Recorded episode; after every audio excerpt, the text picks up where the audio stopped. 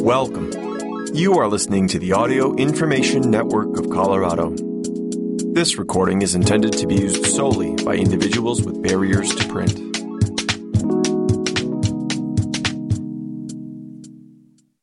AINC programming is brought to you in part by Weissman Family Dental in Boulder, Colorado. For over 25 years, Weissman Family Dental has been providing high quality dentistry.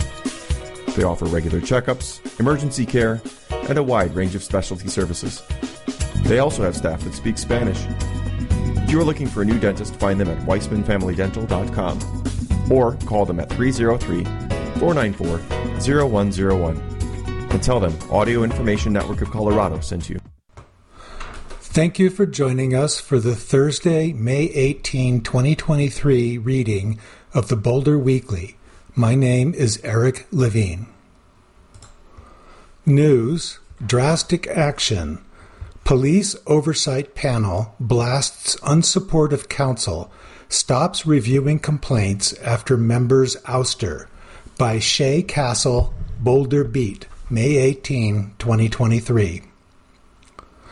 Boulder's Police Oversight Panel, POP, last week enacted a partial work stoppage even as they were warned by city attorneys that doing so could cost them their seats on the watchdog group. The move was necessary, members argued, to send a message to City Council and prevent resignations in protest of the ouster of panelist Lisa Sweeney Miran. Quote, this vilification of one of us was an attempt to intimidate all of us, unquote, says, said panelist Sam Zhang. Quote, as if we would just robotically continue this oversight in exactly the way that they want, which is apparently not very critical at all. It's not really a question of whether we suspend the work or not. The work is going to be disrupted no matter what because of counsel. Unquote. Under the terms of the stoppage, the panel will stop reviewing new cases of alleged poli- police misconduct until the ordinance governing the POP's work can be amended. The panel ultimately voted 8 to 1 to proceed. Jason Savella, the lone dissenting vote, said continuing the work was essentially to build community trust in the panel. Quote, as a public defender, I know there are cases we are not seeing, and we're not seeing them because people don't trust that process, unquote, Savella said. Quote, I'm more upset that people who are suffering violence are not even willing to bring their issue to us. I would rather us be available for them to talk to than not be here, unquote. City attorneys warned panelists that they could be removed for their decision if a code of conduct complaint is filed and upheld against them. That could be avoided by asking City Council for permission to stop work, Aaron Poe said during Wednesday's meeting. Quote, as a product of the civil rights movement and many protests, I can't recall one where we got permission, unquote, said panelist Madeline Strong Woodley. Quote, Change happened as a result of taking some very drastic actions. Unquote. Here's a rundown of what this means for police oversight in the city. What will the panel do during the work stoppage? The POP will not review any new complaints or allegations of misconduct. They will finish out the dozen they've already committed to review. No committees will meet either, except those necessary to work on updating the ordinance that guides the oversight panel's work. Two members of the POP, to be determined, will serve on that work group. What happens to complaints against the police in the meantime? The independent monitor will continue to review cases of alleged misconduct. The monitor can recommend disciplinary actions as the panel does. Boulder's temporary monitor is Florence Finkle, who works with Los Angeles based OIR Group and is a board member for the National Association for Civilian Oversight of Law Enforcement. Any complaints filed during the work stoppage would, quote, most likely be closed, unquote, by the time the POP resumes, Finkle said. How long will the stoppage last? As long as it takes to update the ordinance. Farah Muscadin, a consultant hired by the city to help the panel in the absence of a permanent monitor, laid out a possible timeline. The work will begin this week. A community feedback session on the ordinance is tentatively scheduled for the week of June 19. The work group hopes to meet with City Council for an August study session with first reading of the ordinance in September and a vote and passage the first week of October. Who will be in the work group? Two members of POP, a representative from the Boulder Police Department, a city attorney, representatives from the Boulder County NAACP branch, and El Centro Amistad, the community organizations who had members on POP's selection committee, and Martha Wilson, a former panelist who began working on ordinance changes after resigning in November. An attorney not affiliated with the city may join the group as well. POP voted to request that the city pay for outside counsel. Quote, We've requested independent counsel several times, unquote, panel member Hadassah Villalobos said, but those requests have not been honored. Quote, this hasn't been a no, you can't do it, unquote, Leonard clarified.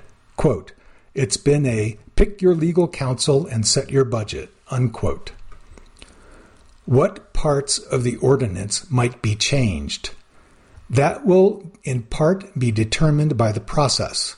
So far, two areas have been specifically called out by current and former panelists and community members.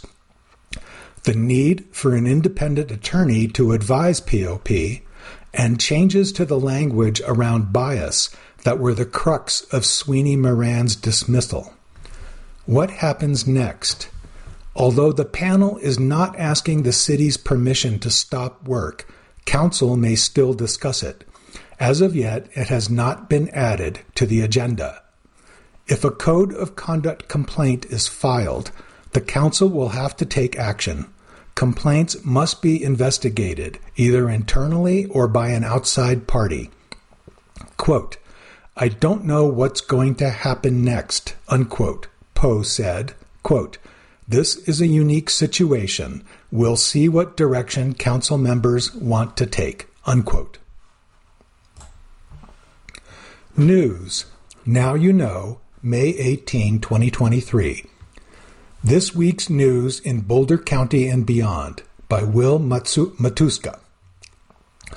Boulder County receives funding for homeless solutions. Six organizations in the area are receiving $6.5 million dedicated to homeless services.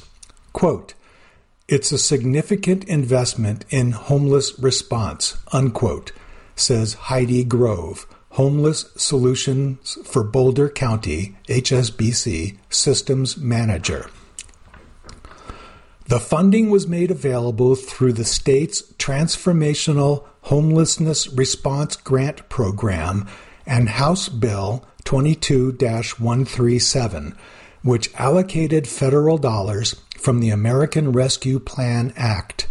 The goal of the grant program is to, quote, create a future where homelessness is rare and brief when it occurs, unquote.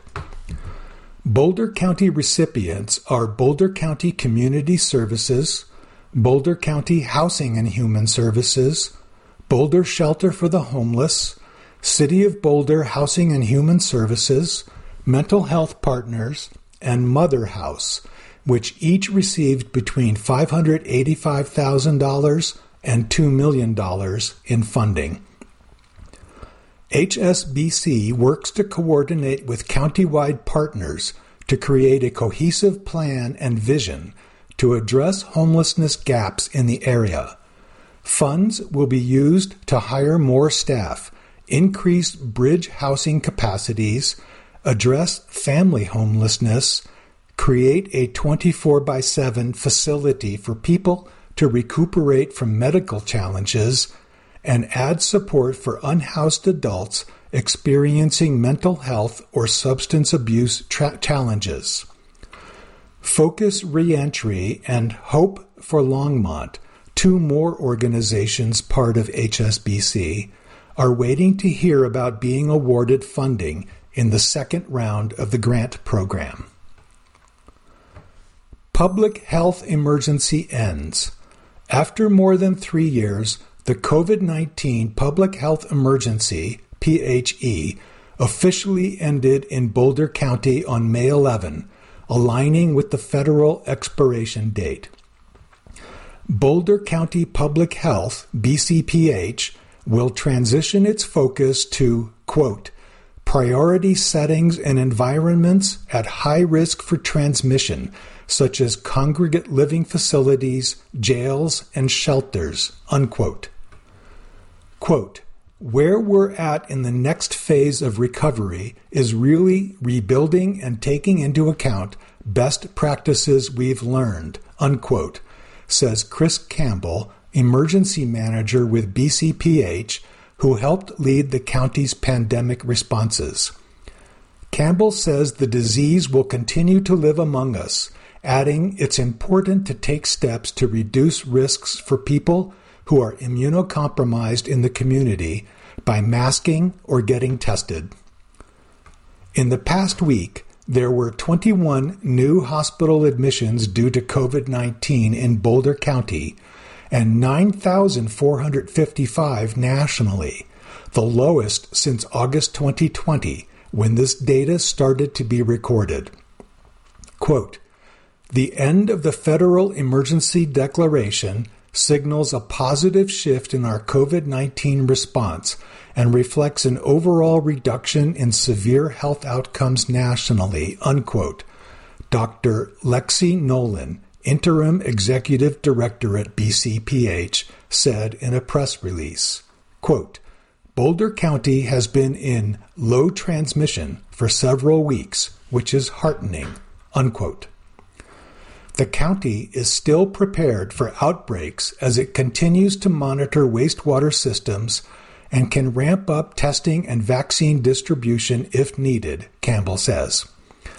BCPH will continue to offer free COVID 19 vaccines until the state's supplies are gone, which is expected to happen this fall. Future access and cost for services like COVID 19 testing or vaccinations may depend on private health insurance, Medicare, or Medicaid. City finds no violation in complaint of council member.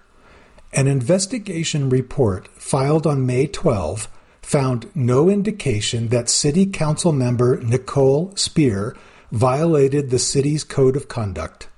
The complaint, which was filed by Emily Reynolds on March 17, alleged that Speer testifying in support of House Bill 23 1202 was, quote, outside the boundaries and scope of authority granted to individual council members as defined by the city charter and code, unquote, and she first needed approval from the council's Intergovernmental Affairs Committee, IGA. The bill would have allowed municipalities to authorize overdose prevention centers, but it was postponed indefinitely in late April.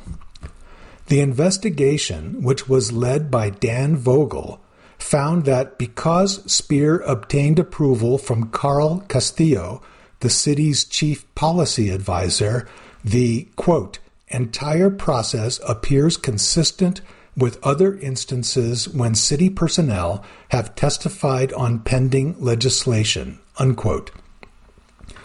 Additionally, Vogel found no evidence city personnel need approval from the IGA committee or the full council before providing such testimony. Reynolds told Vogel she didn't write the complaint, but sent it to the city with her name on it from an individual Reynolds declined to identify. State helps homeowners respond to wildfires. Governor Jared Polis signed four bills in the last week to help Coloradans prepare for, prevent, and respond to wildfires. Two bills, HB 23 1174 and HB 23 1288, address insurance challenges in the state by minimizing the risk of being underinsured after a natural disaster.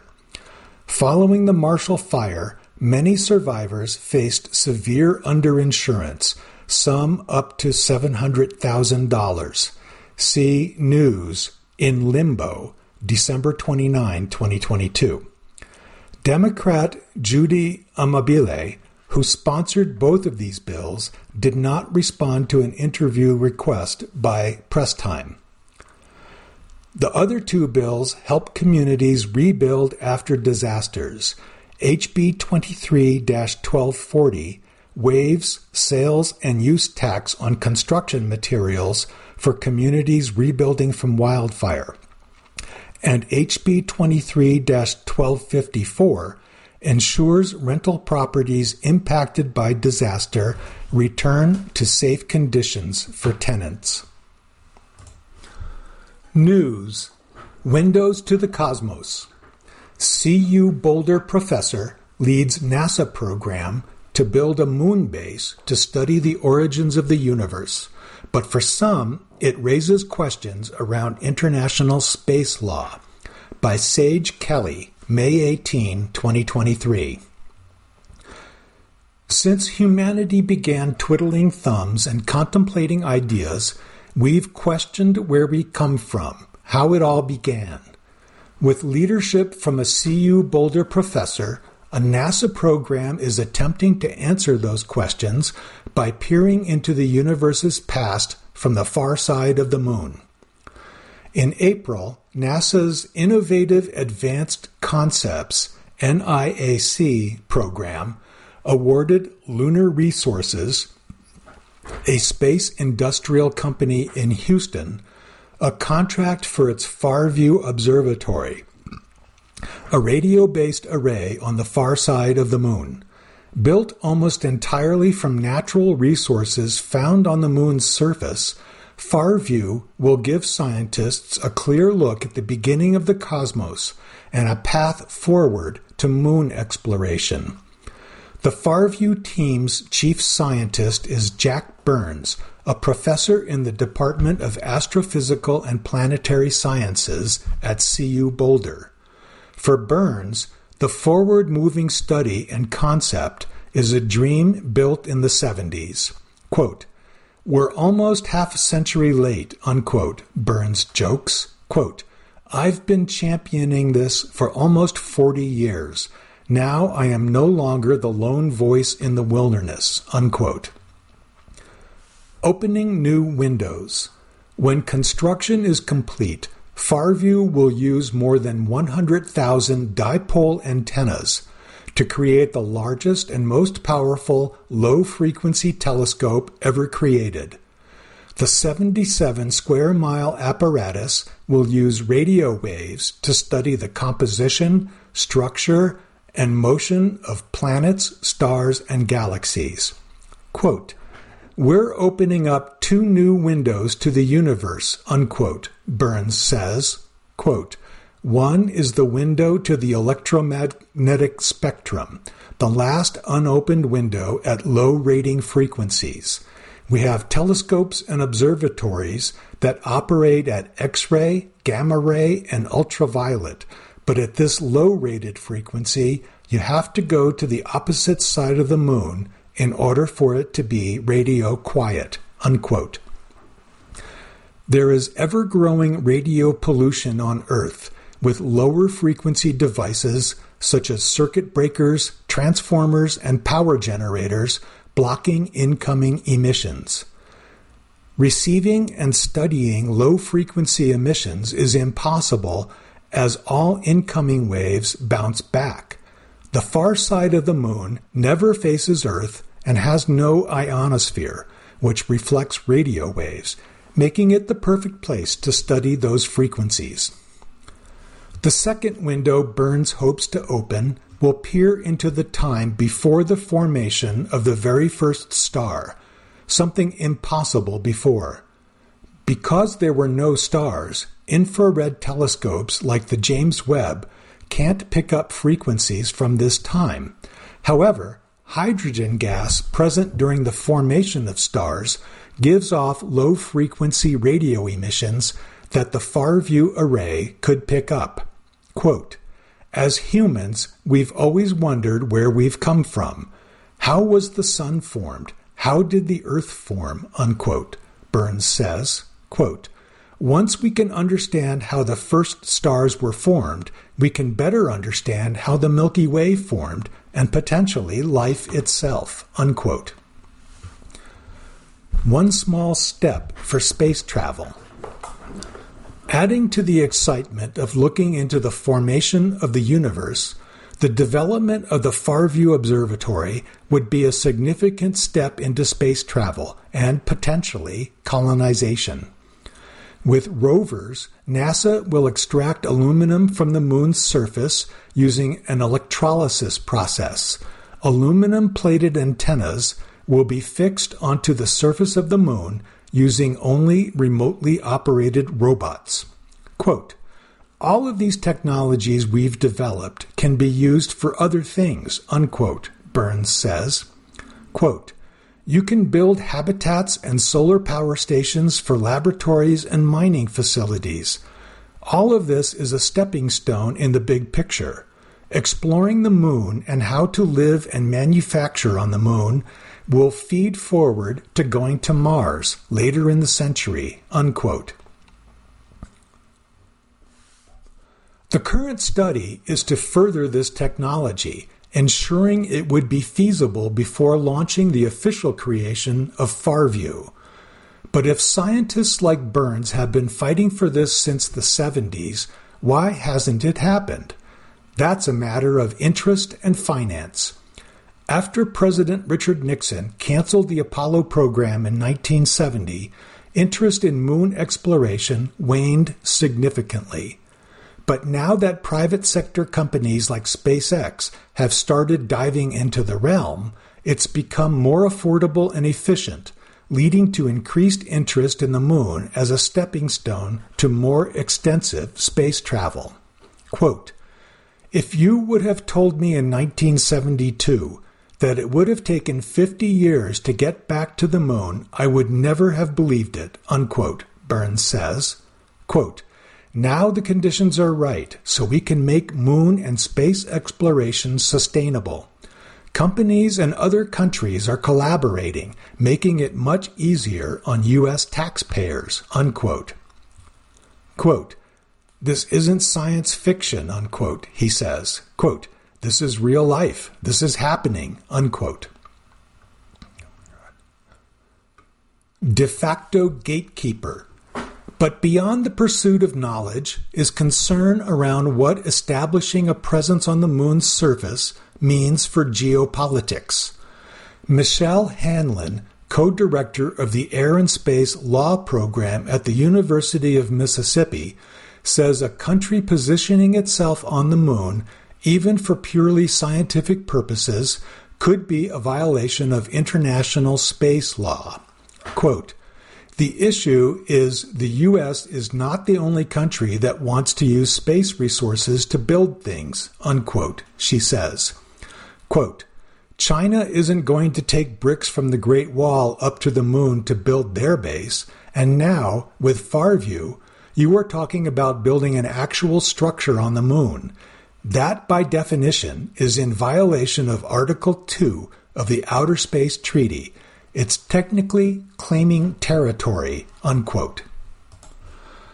According to Article 2 of the treaty, which more than 100 countries signed in 1967, quote, Outer space, including the moon and other celestial bodies, is not subject to national appropriation by claim of sovereignty, by means of use or occupation, or by any other means. Unquote.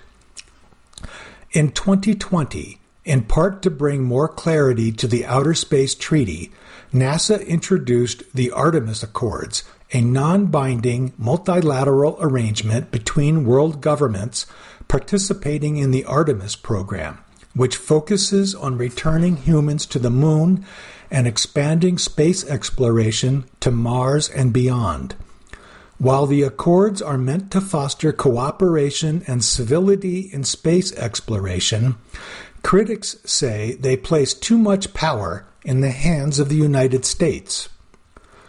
Two Canadian researchers writing in Science Magazine's Policy Forum said the Accords, quote, if accepted by many nations, could enable the U.S. interpretation of international space law to prevail and make the United States, as the licensing nation for most of the world's space companies, the de facto gatekeeper to the moon, asteroids, and other celestial bodies. Unquote. Hanlon says claiming territory could build legal tension between nations and work needs to be done to make laws more clear. Quote, the problem with space law is that it's entirely academic, unquote, Hanlon says. Quote, Many are used to space because these deep think what could be ideas. But now we're here. It's not hypothetical. This is the transition we are looking at, and it's very frustrating that people aren't aware of what's going on. We need to get it out of academia. Unquote. Moving forward, Hanlon isn't against the idea of far view, but says humanity should move forward together. Quote, we need to do this as a species, not sovereign nations, unquote, she says. Farview is an early stage project going through a two year design study. If everything goes as planned, the construction could begin as soon as 2030. Opinion The House always wins. SB 23 259 will enable more problem gambling in Colorado. By Corrine Neustadter, May 18, 2023. Colorado's 74th General Assembly was one of the most contentious sessions in recent history. In the midst of debates on local zoning policies and tax refunds, a bill managed to pass in its third reading on the evening of May 6, Senate Bill 23 259, or Extension of Credit for Limited Gambling, passed 33 to 32 in the House of Representatives. The bill, which still requires the Senate to vote on House amendments before it can head to the governor's desk, allows casinos to extend lines of credit of at least $1,000 to gamers. But the consequences for Coloradans could prove far more dire. It ignores the inherent complexity of addiction, which demands legal boundaries to counter it, instead, allowing casinos to operate with impunity. Keeping gambling recreational depends on going into it with a clear plan, sticking to a budget and a time limit, playing solely for entertainment, and treating winning as a bonus can help players stay within their boundaries. The Prevention Action Alliance recommends never gambling on credit as it can enable customers to spend beyond their limits without realizing the full obligations of the financial contract they've entered into.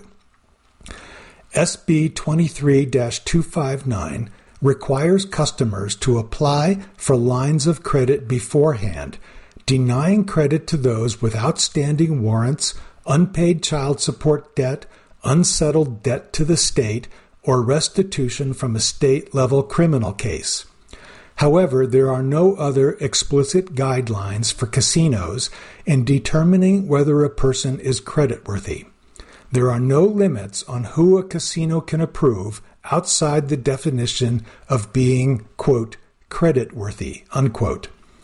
A potentially life altering debt obligation needs to come with a detailed accounting of its terms and conditions, including its impacts on a person's credit score.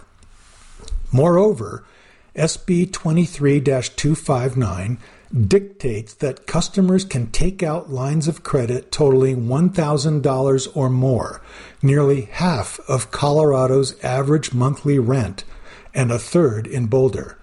Upping the ante will encourage customers to spend more money than they can afford on an activity that is inextricably linked with addiction.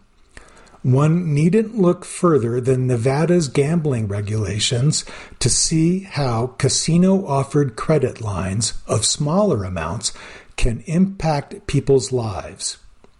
Nevada has allowed gambling for over 85 years, but many of its regulations haven't integrated 21st century psychology. Nevada has one of the highest rates of gambling addiction in the United States. Casinos there can offer, quote, casino markers, unquote, or interest free lines of credit to customers they deem creditworthy. However, these credit lines must be paid within 30 days, after which the casino can pull funds from the customer's banking account, since the Nevada state legislature gave casino markers the legal status of checks. If the account doesn't have sufficient funds, the customer has five days to send the funds, after which the unpaid debt becomes a criminal case, either a misdemeanor if the debt is under $1,200 or a felony if it's over $1,200. SB 23 259 doesn't establish criminal penalties for unpaid credit lines but it does require customers to repay them within 150 days, after which casinos can pursue, quote, all remedies at law to recover unpaid credit, unquote, in addition to interest and recovery costs. Since there's no maximum interest rate outlined in the bill, casinos can charge whatever rate they want to customers, depending on how creditworthy they are. Operating without any of the comparatively stringent laws of the banking industry means casinos can effectively operate as loan sharks. On the heels of Colorado's nascent sports betting industry, it's not hard to see how easier access to gambling can enable addiction. There are no regulations dictating how sports books can advertise or entice customers to use their platforms, which has led to the widespread adoption of gamified mobile app betting, with enticing betting offers that can double a wager and keep a user hooked even longer. This design can be especially addictive for young adults raised with technology at their fingertips, which made the University of Colorado Boulder's recently terminated partnership with sportsbook PointsBet all the more problematic. Colorado didn't prioritize treatment for addictive gambling until 2022 when a bill passed the state legislature to fund a grant program to treat problem gambling. Concurrently, there's been a 45% increase in calls and a 225% increase in texts to the Problematic Gaming Coalition of Colorado since 2020. Yet there's still only five counselors in the state certified to treat gambling addiction. So, what will SB 23 259 achieve? While its sponsors argued the bill would make gambling easier for wealthy customers who don't want to carry cash, the truth is more complicated. Consumer centric safeguards in an industry whose victims tend to suffer in silence have lagged behind the flood of addiction in app gambling has caused. And SB 23 259 only builds on this divisive legacy by empowering casinos and ignoring the guidelines the state's own coalition on problematic gambling set forth. It's not clear whether the bill will be affected by the coalition's self exclusion program either, which allows Col- Coloradoans with a history of addictive gambling to surrender their check cashing privileges and club memberships at gambling facilities. But given the bill's recent passage and potential variability among casino credit granting procedures, it might not be possible to, quote, cut off, unquote, pathological gamblers from credit entirely. Of the estimated 128,000 path- pathological gamblers in Colorado, only 600 have signed up for the self exclusion list.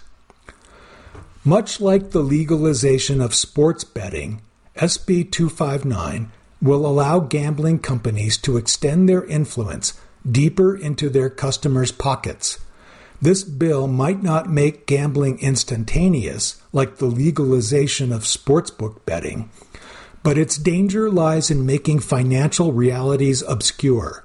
Much like the accumulation of credit card debt, its intangibility makes it that much easier to accumulate. At the same time, this law comes on the heels of a record year for American gambling, with more than $549 billion in revenue reported by casinos and mobile gaming apps in 2022. Colorado has shied away from addressing gambling addiction for decades, keeping it underregulated as the industry has grown.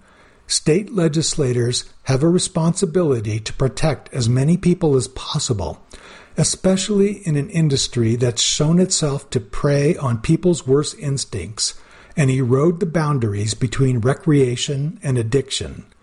Without detailed and enforced laws within the gambling industry, Colorado may bear a greater resemblance to Nevada in the coming years, beholden to an overpowered economic machine that doesn't just play the game but makes the rules the House always wins, even as some go bankrupt.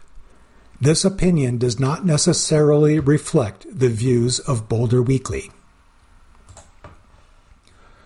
Opinion Writers on the Range Old Bones Can Be a Small Town's Movie Stars by Adam Larson, May 18, 2023.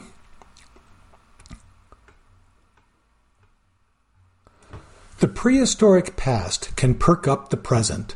When woolly mammoth bones were found in my hometown in Wisconsin years ago, they became the centerpiece of one of our local museums. Today, they continue to attract visitors and serve as one of the city's informal symbols. Unfortunately, the story across much of the fossil rich West is more abandonment than local fame. During the late 19th century, Paleontologists made huge finds in the region, excavating specimens of famed dinosaurs like Triceratops, Stegosaurus, Diplodocus, and Allosaurus. But like many would be movie stars, the bones ended up leaving their rural sites to find fame in the big cities. Left behind were holes, literally, in the case of the dinos.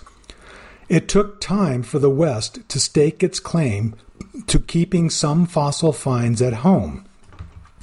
Countless fossils, for example, have been exhumed in Wyoming since the late 19th century, but the University of Wyoming Geological Museum in Laramie didn't have a single mount of a Wyoming dinosaur until 1961.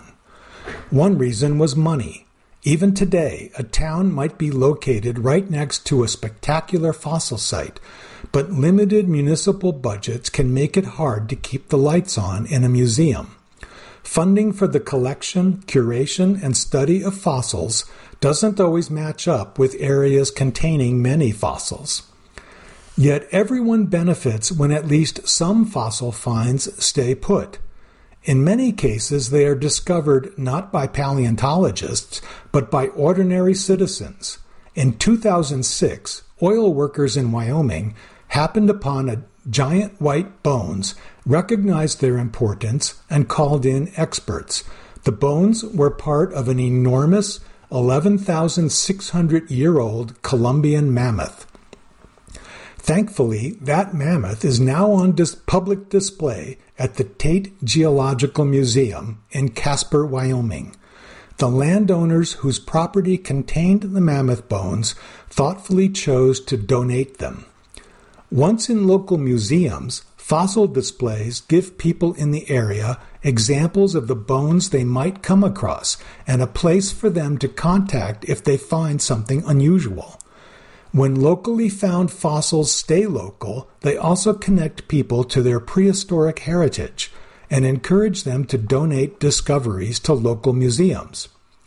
But there's more. Fossils help the local economy by attracting visitors. Once local museums start drawing a crowd, they can help pay for themselves while also indirectly contributing to schools and roads. According to the national group Americans for the Arts, tourism from museums and other cultural nonprofits generates $5 in tax revenue for each dollar they receive in government funding. Thankfully, a lot has changed since the first fossil hunters descended upon the West in search of prehistoric dinosaurs, mammals, and more. Fossil fans in the West no longer have to travel hundreds or thousands of miles to see incredible discoveries made in their home states. For example, in Ekalaka, Montana, population 399, the Carter County Museum hosts an annual Dino Shindig, which attracts paleontologists from across the country and hundreds of other visitors. As Carter County Museum Director Sabre Moore told the documentary series Prehistoric Road Trip, the Shindig shares groundbreaking science and includes the landowners who made the discoveries possible.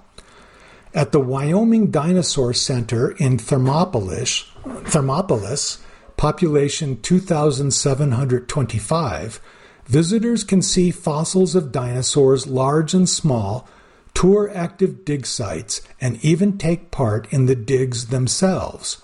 Quote, I like that we're a destination for folks coming to Thermopolis, unquote, said Levi Shinkle, collections manager at the Wyoming Dinosaur Center and a Thermopolis native.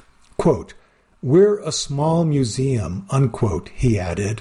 Quote, but we're often in the same conversations as the large museums in urban centers. Unquote. In North Dakota, the North Dakota State Fossil Collection is on a quest, in the words of founder John Hoganson, to put, quote, a fossil exhibit in every town, unquote. The program has helped put up more than two dozen paleontology and geology exhibits across the state, from Pembina, population 512, to Lidgerwood, population 600, to Bowman, population 1,470. Sharing a home where the dinosaurs once roamed definitely adds to local pride. When the Museum of the Rockies in Bozeman, Montana obtained a second large Tyrannosaurus rex, they put the second one up on display in the museum as, quote, Montana's T Rex, unquote and they loaned the other to the Smithsonian in Washington, D.C., where it's now known as the, quote, nation's T Rex, unquote. Sharing the riches of the West's past right here in the West enriches everyone. Adam Larson is a contributor to Writers on the Range, writersontherange.org, an independent nonprofit dedicated to spurring lively conversations about the West. He is a former editor of the Wyoming Dinosaur Center's newsletter. This opinion does not necessarily reflect the views of Boulder Weekly. Entertainment, music, lightning crashes, local prog funk freaks, Thunder Boogie, are Out to Cause a Scene by Katie Rhodes, May 18, 2023. Lifelong musician and lyricist Jake Downey sat down next to Lauren Tyler at a party two years ago, guitar in hand, working through a bass line that had just popped into his head. he was surprised when she started singing along. Quote, I told her, I'm going to build a band around your voice, unquote, Downey remembers. At this point, the core group that would become Thunder Boogie was already writing and playing music together. Downey had left behind his last project, a band called Amphibious Man, when Tyler came into the picture, but it would be another year before she officially joined the group. Quote, We didn't want to bring in a singer, especially someone as talented as Tyler, until we had a band, unquote, Downey says. After that, the dominoes fell quickly. Pedro Urbina and Brian DeGasse joined on guitar, with John Goody Goodman on keys. Ryan Wheel had already been drumming with Downey, working on what he describes as, quote, fleshing out a lot of the alchemy, unquote, that became Thunder Boogie's, quote, bass driven progressive drum sound, unquote. In fact, almost all of the current band members had played together at some point. Once Tyler got on board, the circle was complete.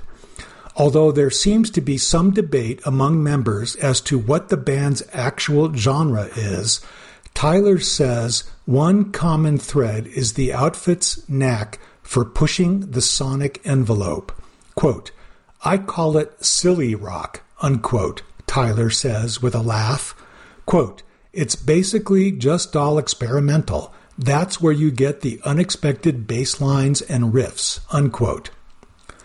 It's those unexpected moments that make Thunder Boogie a counterintuitive musical experience. Unconventional hooks slide through alt rock chords and bass forward melodies, while Lauren's soulful croon breaks through with depth and mastery. Playing with so many different sounds could have potentially led to an off kilter jam band disaster. Instead, the band has turned it into their greatest strength. Quote, Complication comes with the territory, unquote, Downey says. Quote, it's about finding a way to string different sounds together in a way that's complementary and complex. Unquote.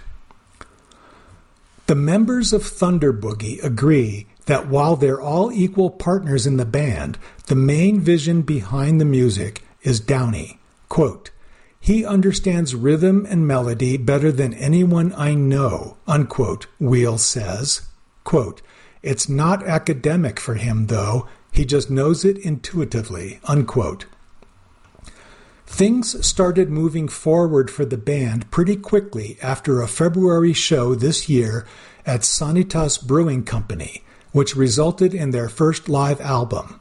Now Thunder Boogie is booked through August with upcoming shows at the Fox Theater on May 19 and Cervantes Masterpiece Ballroom on June 2. Quote, Right now, things are so fresh and it feels like we have endless space to move into, unquote, Goodman says. Quote, we have this huge backlog of songs Jake's been writing for years that we're working through, putting our own flavor and twist on things.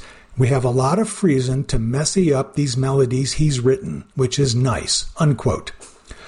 Tyler brings a little something extra to the table as well.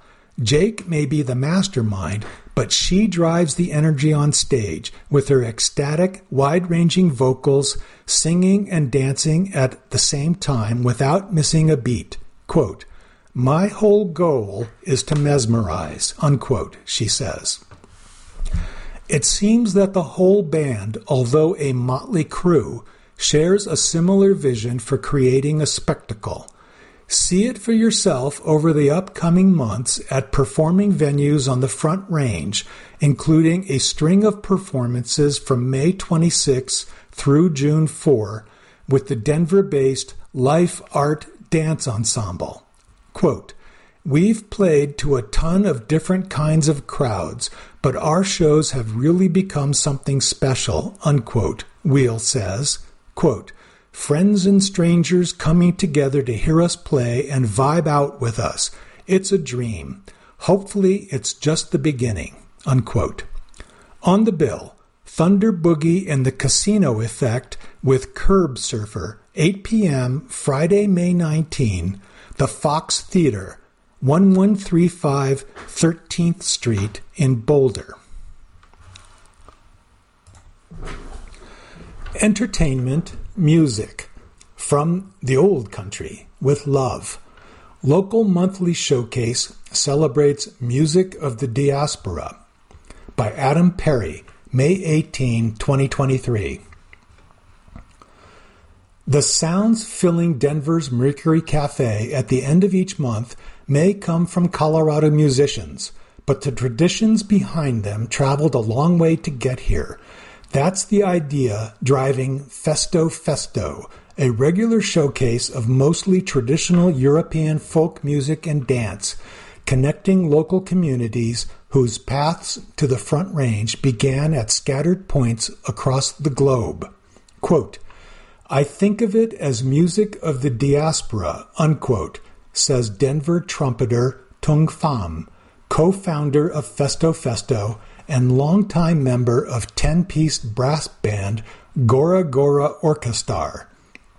Quote, the goal of Festo was to bring communities together, people who are in the Jewish community, people who are in the Balkan community, people who are in the folk dance community, and musicians. We originally thought, quote, let's get these groups together to share ideas and dance together, unquote. This month's featured artist is the Boulder Klezmer Consort, whose musical lineage traces back to the Jewish communities of Eastern Europe. Festo Festo is usually held on the last Thursday of each month, but since that falls on the Jewish high holiday of Shavuot, this time around, the upcoming edition will happen on Tuesday, May 23. But regardless of when they take the stage, band leader Sheldon Sands, who met Festo Festo co organizer Eitan Cantor in Boulder a few years ago, says he jumped at the opportunity to take part in the showcase spearheaded by a collaborator he admires. Quote, We've had numerous chances to share a stage. He has an awesome voice, musicality, and presence. Unquote, Sands says. Uh, quote, I guess you can say we belong to a mutual admiration society. Unquote. Sands first got into klezmer music, whose name comes from a Yiddish contraction of the Hebrew words clay for instrument and zemer for song, as a student at Naropa University in the 1980s. Traditionally featuring instruments like violin, accordion, tuba, and hammered dulcimer, he says he found the genre, quote, fun and expressive also sometimes downright hokey, unquote. But after 20 more years of immersion in various genres of international music, Sands found a passion. Quote, I get particular joy playing this music and sharing it with our greater community, who, regardless of background, have been incredibly receptive, unquote, he says. Quote, While I didn't grow up on it, all four of my grandparents were born in the late 19th century in the shtetls, the small towns with Jewish populations of Eastern Europe. This was the music played at weddings and other simchas, happy events. I sometimes feel while performing like we're embodying the spirit of those times and places and encouraging, as my ancestors did, the impulse to find joy and laughter in the midst of all life's challenges, which they certainly had their fair share of, and we do as well. Unquote. This is my Judaism. Before he became a music teacher for Denver Public Schools and fiddler vocalist for local groups like Up Sharon and Had Gabah, Festo Festo co organizer Cantor grew up with traditional music.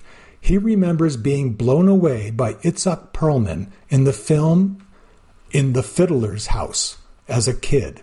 Quote, I didn't take that out much into the non synagogue world until I was in Had Gabah, where I started to learn that there were both Jews and non Jews who were excited to dance to this music and learn it outside of the synagogue context. Unquote, Cantor says. I was one of those guys. One of Cantor's missions with klezmer music is to teach people that it's not an Israeli or even simply a Jewish art form, but rather a musical melting pot representing the forced migration of communities across the map. Quote, this music is very much European, with some influences from places like Turkey, unquote, he says. Quote, I don't relate to this as Israeli music, and my family isn't from Israel. I'm excited to learn about where my family is from and not necessarily be playing Israeli music. Unquote. Cantor's fellow co-organ- co-organizer Pham, who grew up in Boston, took a different path to the world of traditional European folk music, joining the circus.